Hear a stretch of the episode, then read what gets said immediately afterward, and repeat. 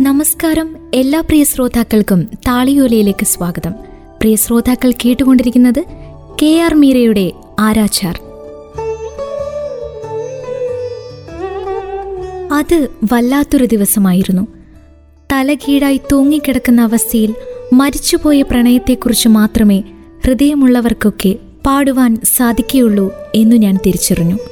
വായ്മൂടിക്കെട്ടിയ കുടത്തിലെ കടൽ പോലെ ആത്മാവ് ഇളകിമറഞ്ഞു.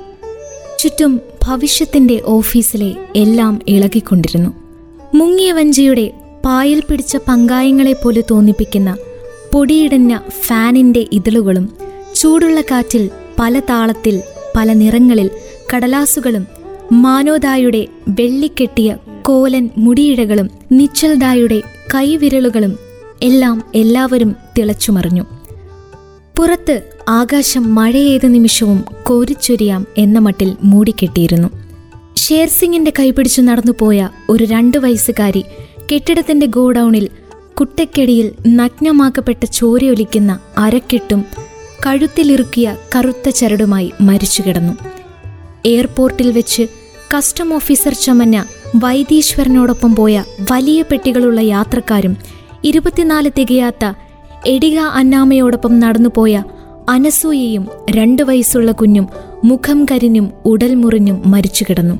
ഭരണകൂടം തന്നെ കുറ്റകൃത്യങ്ങളായി വ്യാഖ്യാനിക്കുന്ന പ്രവർത്തികൾക്ക് ഭരണകൂടം തന്നെ അനുശാസിക്കുന്ന ശിക്ഷ വിധിക്കുകയും അവർ തന്നെ പ്രകടിപ്പിക്കുന്ന അനാസ്ഥ മൂലം അത് വൈകിക്കുകയും ചെയ്യുന്നതിനെക്കുറിച്ച് ചിന്തിച്ചപ്പോൾ എനിക്ക് വീണ്ടും ഭ്രാന്തിളകി.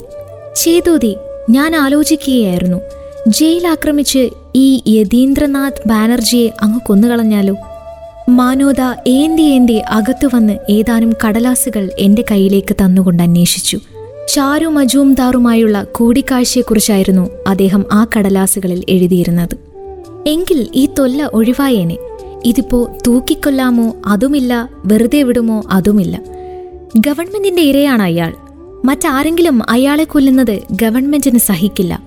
ഞാൻ പറഞ്ഞു ഓ ഗവൺമെന്റിനെന്താ?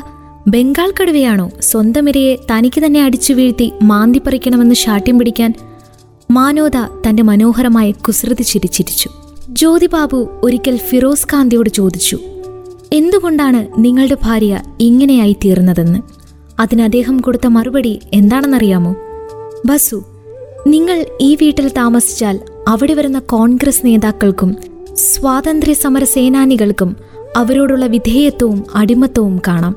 ഏതു പെൺകുട്ടിക്കും തലക്കനം പിടിച്ചു പോകും.